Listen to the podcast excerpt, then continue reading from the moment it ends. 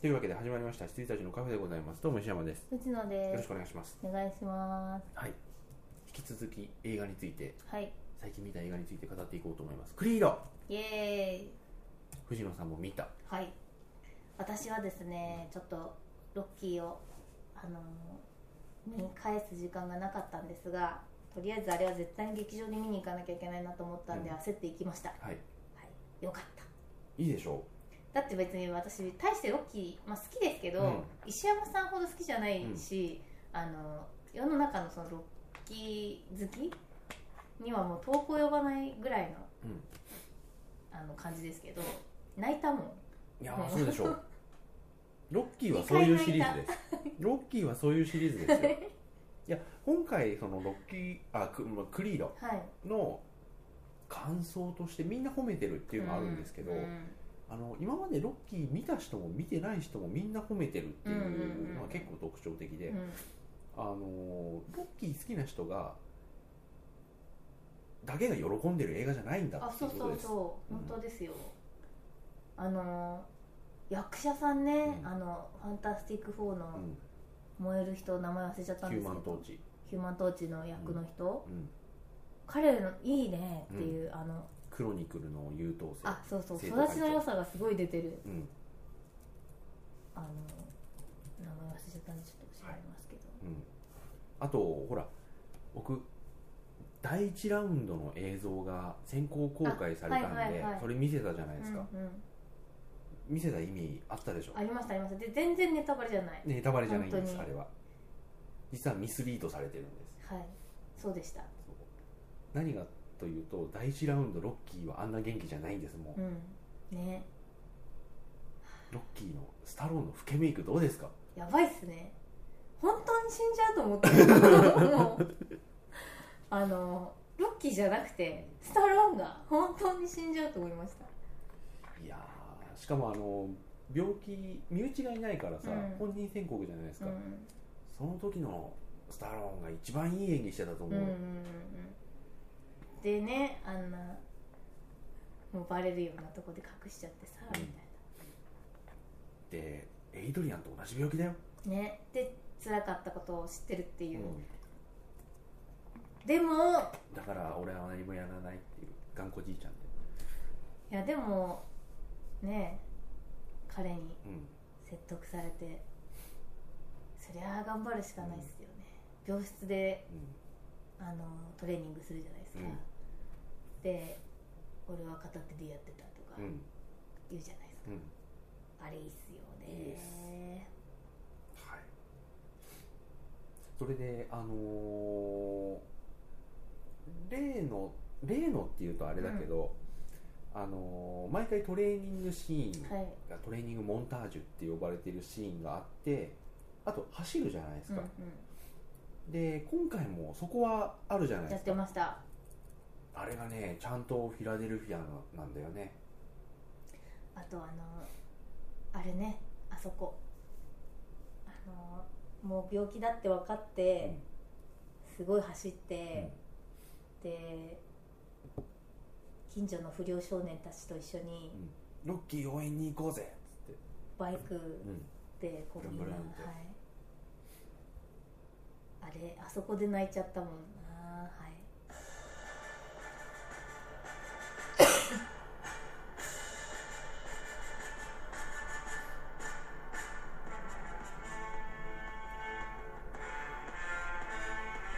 これもいいですよねでもね、サントラですかロッキーをなぞってるかっていうとそうでもないんですよね、スター・ウォーズよりもちゃんと独立して新しいことやろうとしてる感じが、そしてこれ「スター・ウォーズ」でも言いましたけど、あのー使うべき音楽とか、うんあのダース・ベイダーのテーマとかがちゃんとあのマスクにかぶるはいはいとはいころとかすごくピンポイントで使うじゃないですか今回も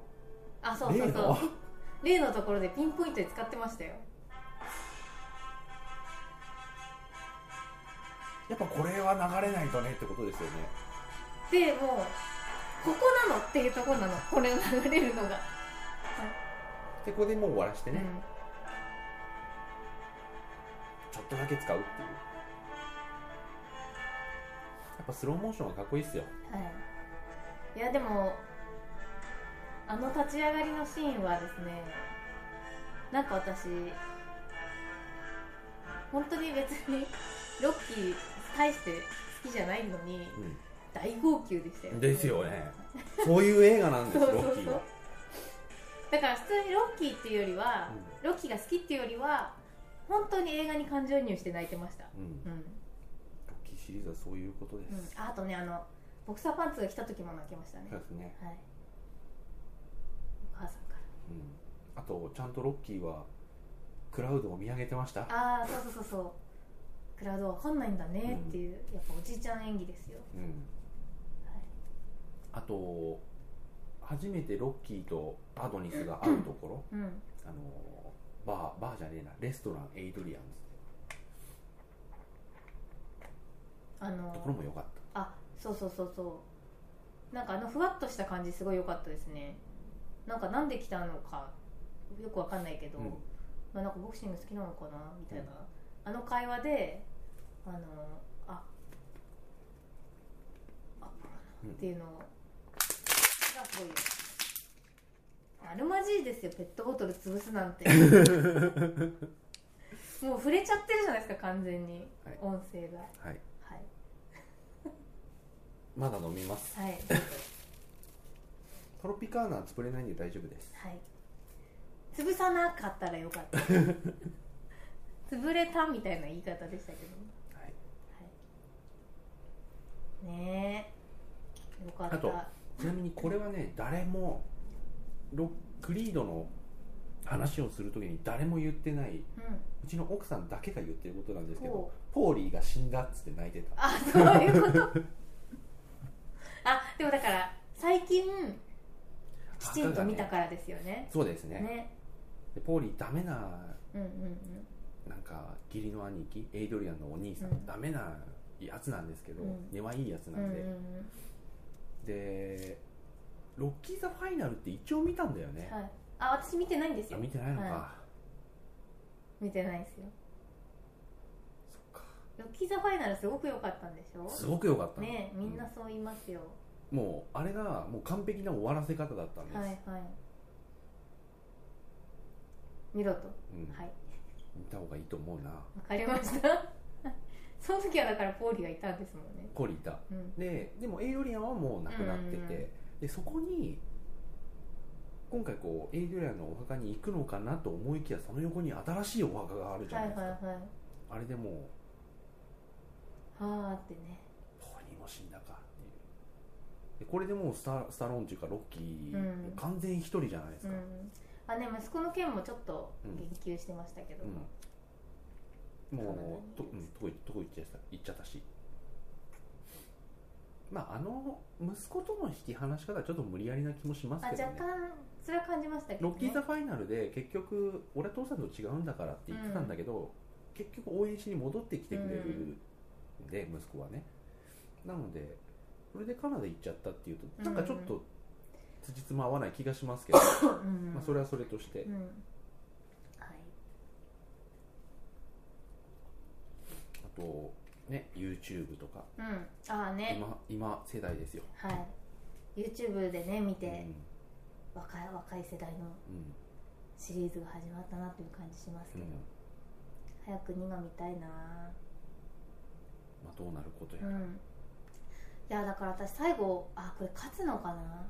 それともどうなのかなと思ってましたけど、うん私の中では一番いい終わり、えっと結末でした、うんクリードは、ロッキー・ザ・ファイナルもぜひうん、あはいファイナルだったらまあ別に単品でも見れなくもないかな、うーんはいうん、ぜひ見てくださいわかりましたまあでも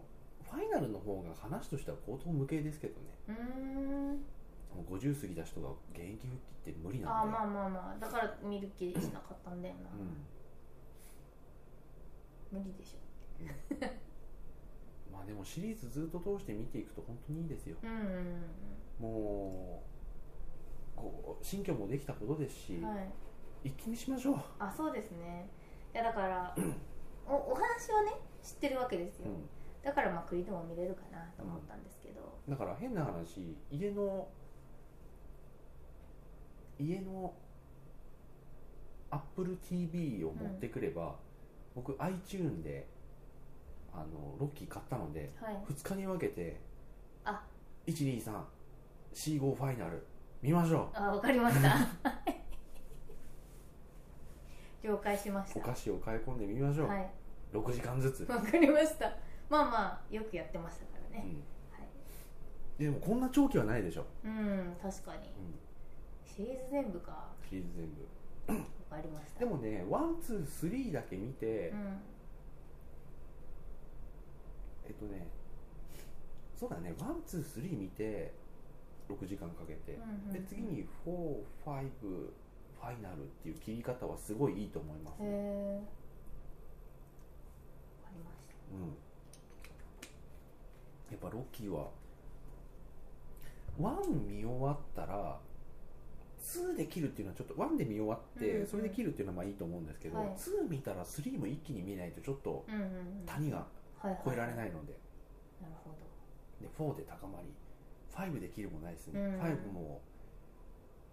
なんかこう離脱ポイントなので,で、はいはいはいへえそこでちゃんとファイナルまできちっと行っていただいて、わかりました離脱ポイントがあるんですね、えっとね2とああ気持ちが5うんつながらないうん、もういいかなっていうあところがあるんですよ、はいはいただ3見るとああもう見てよ4かがった楽しみにうんなりますので、見とこうかうわかりん、まだしから2も5も間に挟んで、たうんちゃんと綺麗にはい3とファイナルで終わらせておかないとなるほど続かない場合もあるかなと思いますはいわかりましたそしてクリードとあとなんだっけあと何の話をしようとしてたんだあプリズナーズはいこれ思いのほかいい映画で、えあのねジェイク・ギレンホールすげえいいよやっぱりー、あのあれの人ですよねパパラッチの人ですよねそうそうそうナイトクローラーとか、うんまあもっと言っちゃえばねあのミッション8ミニッツ、うんうんえーマイブラザはいーブロークバックマウンテンもそうだっけあそうですそうですですよねあとジャーヘッドジャヘッドねうジャヘッドあったなはんうんジいェイク・ギレンホールが出る映画全部ジェイク・ギレンホールのおかげでいい映画になって ると思います僕は、はい、あーでも確かにちょっと評価が高いうん、えでも私ポール・ダノンが見たいですよポール・ダノ久しぶン毎回いいりねにああやっぱええうーん今回すごいよポール・ダノあそうですかン、うん、こいつやってんだって感じするもん長いこのひょあれあらすじがストーリーが長すぎてこれ見ると多分全部あらあ本当にあのねたまりな気がすいいところで僕が止めてあげましょういや僕が話してね その目で追えってことじゃなくるてそう私も今どういうどうやって刺されるのかなと思い ましたよあのーえっとウルヴァリンがえっと息子が高校生ぐらい、うんうんで娘が5歳とかうんうん6歳なのかな、ぐらいかな、まあ、とにかく小学校ぐらいうんの娘と息子と、まあ、奥さんもいてで、えー 友人宅に遊びに行くんですけどそこもお姉ちゃんとうん長長女次女が同じぐらいの年頃の、まあ、友達夫婦のところに遊びに行くんですけどそこで下の子が2人ともいなくなっちゃうんですようんうん家帰ったんじゃないのって家行ってもいなくて本格的にいねえってなってんで近くにそういえば怪しいうんキャンプカーが止まってたっていう話になってでそのキャンプカーの持ち主がポール・ダノなんですよ、はいはいでポール・ダノがあの知的障害なんですうんね、うん10歳ぐらいの知能しかないっていう話なんですけどおばあちゃんと2人で暮らしててでそのキャンピングカーがポール・ダノが持っててでポール・ダノが重要参考人で指名手配になってでジェイク・ギレンホールが見つけて「うんうんあれそうじゃね?」っつって「ちょっと話聞きたいんだけど」って言った瞬間に逃げるんですようん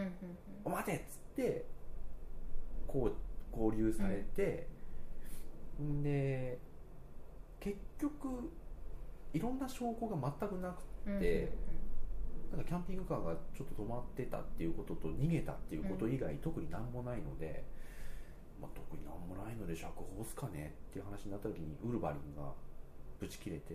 「いやそんなはずないだろもっとちゃんと調べろ」って釈放された時に、まあ、報道陣がね、うんうんうんあの釈放されましたけどやってないですかみたいなことを言ってる時にウルヴァリンがそこに殴り込みに行っちゃって「はいはいはいお前なんか言えやったんだろどこにいるんだ」って言うと「あの子は僕の前では泣かなかった」ってうなんかこうヒュー・ジャックマンにしか聞こえないぐらいの声で言うんですよ、で他の人はみんなこう「やややめなさいやめなさい」ってなってでヒュー・ジャックマンだけははーってなりますよこねいつってなってでだ他誰も聞いてないから孤立無縁になっちゃうんですよ、でジェイク・ギレンホールもいや状況的に考えてうんどうもやってないと思いますよ俺はっつって、で、あのー変なことあんま考えないでくださいねとかって言ってるんだけどヒュー・ジャックマンがもう切れてうんそうですよねあいつ絶対やってるからっつってあの自分が持ってる掘ったて小屋みたいのがあるんですけどここにポールダウンを監禁して、うんうんボッコボコにうんうんする映画、超見たい えボッコボコにした後どうなるんですかそこから一応一ツイストあるあるあるああじゃあ見見ないだからそこから観客の興味としては、うんポールダウンを本当にやってんのやってないのっていうのはがいはい多はいはい分中盤までの肝、うんうんあのこれやってなかったら大変だぜヒュー・ジャックマンってぐらいボコボコにするんへで、えヒュージャックマン最近なんかボコボコにしますねいやそれも今回あのあでも2013年なんかあの目はいをもう見開いてボコボコにしますからはいはいで途中からおやってるよねこいつっていう感じになってくるんですよああヒュージャックマン自身も、いやもう尋常じゃないほどボコボコにするしボコボコになってるシーンがもう痛いしあとそれでも吐かないので、うんあの公衆電話ぐらいの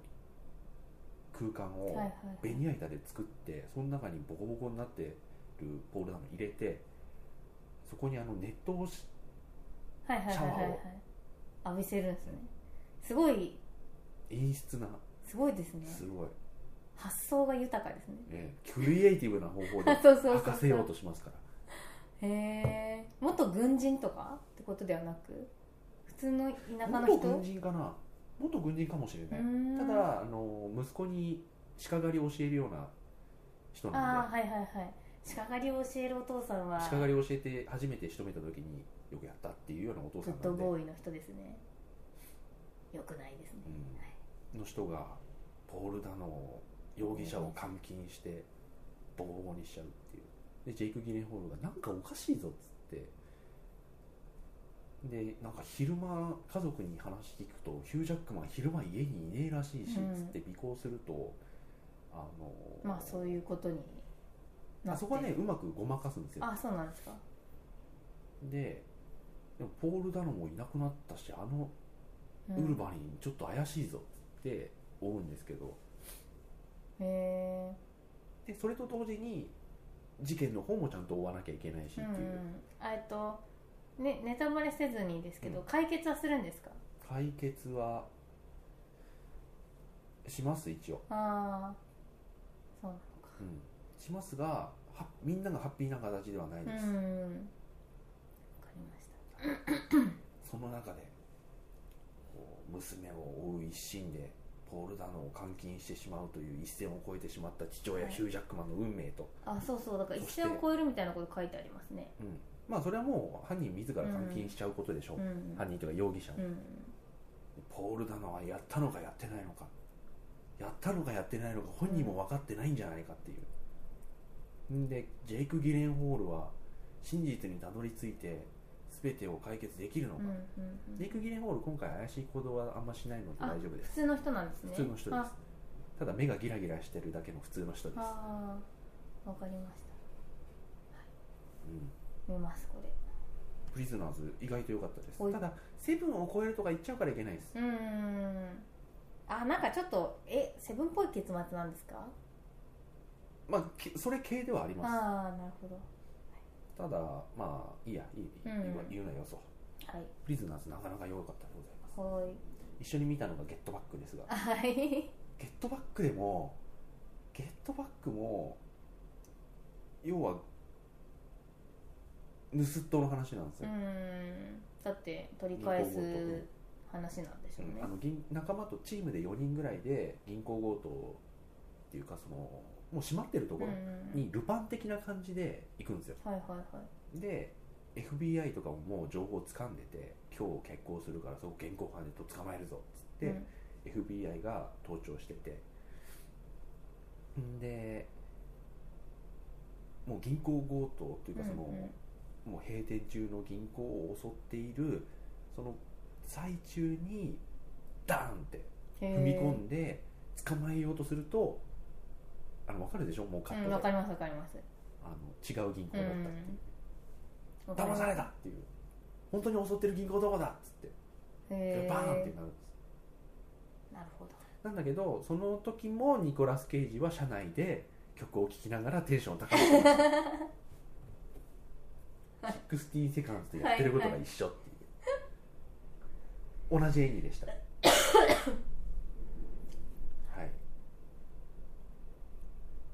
その時のニコ系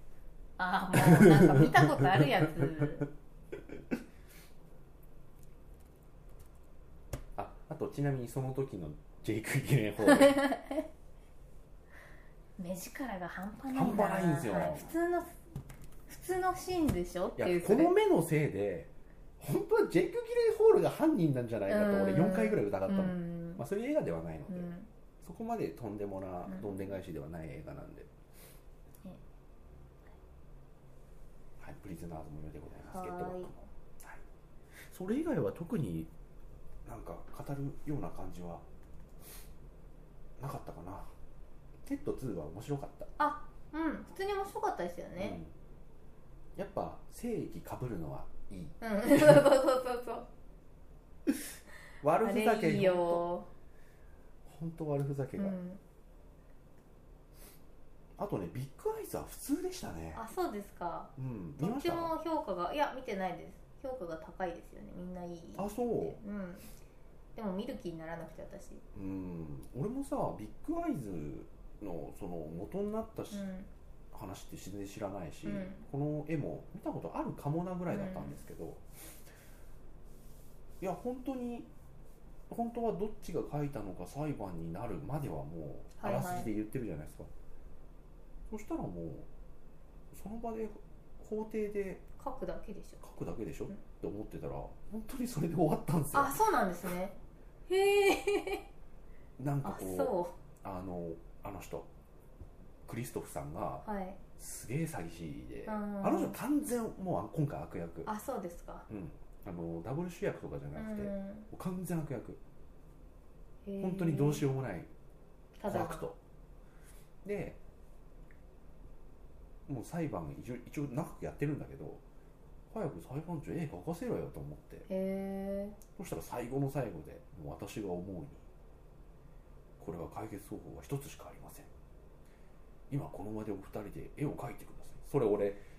40分ぐらい前から思ってたんだけどって私なんか今思ってるし、うんへで絵描いてクリストフ・バルスが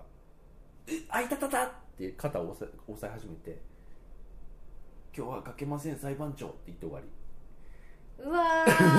ーもう見ない見ない見ないもう見ないあのねその道中はいはいもうあんまり見はる見るべき葛藤とかはなかったなっていう感じうーんなうるん、ほどうん、あんまり見るべき葛藤はなかっそうなんですねたクリストフ・バルスも画家だっつってうんまあもともと売れない画家ででエイミー・アダムスが、もうまあ女性がね絵はをい画家をやるっていうこと自体が認められづらい時代だったらしいですけれども、でそうなったら僕の名前で出せばまだ見てもらえるんじゃない、っていう話からそういうね合意の上でやったのかはいはいはないと思いきや、クリストフ・バルス結構強引にこれ俺描いた絵ですって先あにそう言なんっちゃうのへえお客さんに「いやあなたどういうつもり?」って言って「いやその方が売れるから」うんあ結構じゃあ本当に悪わ本当者な悪いんんでですすねうんへ最初から結構もう、えうんそういう合意の上でとかじゃなくて、ポロッと言っちゃって「言っちゃった手前もうしょうがないじゃん」みたいな感じではい で中盤で夫が描いた絵を「あれ?」と思って夫の筆跡のあのサインのうところ、ん、油絵なんで削ると全然違う人の名前が出てきてー画家ですらなかったっていうああへえ本当にただの小悪党の話ですね、詐欺師のうん話、詐欺師でしたクリストファールズなるどういうことっていうといやでもパリには行ったって言ってほどいやーいいや見ないなんかね、なんかちょっとねはいはい、そんな感じはでいございますすみません、はい、ではではおやすみなさいはいおやすみなさい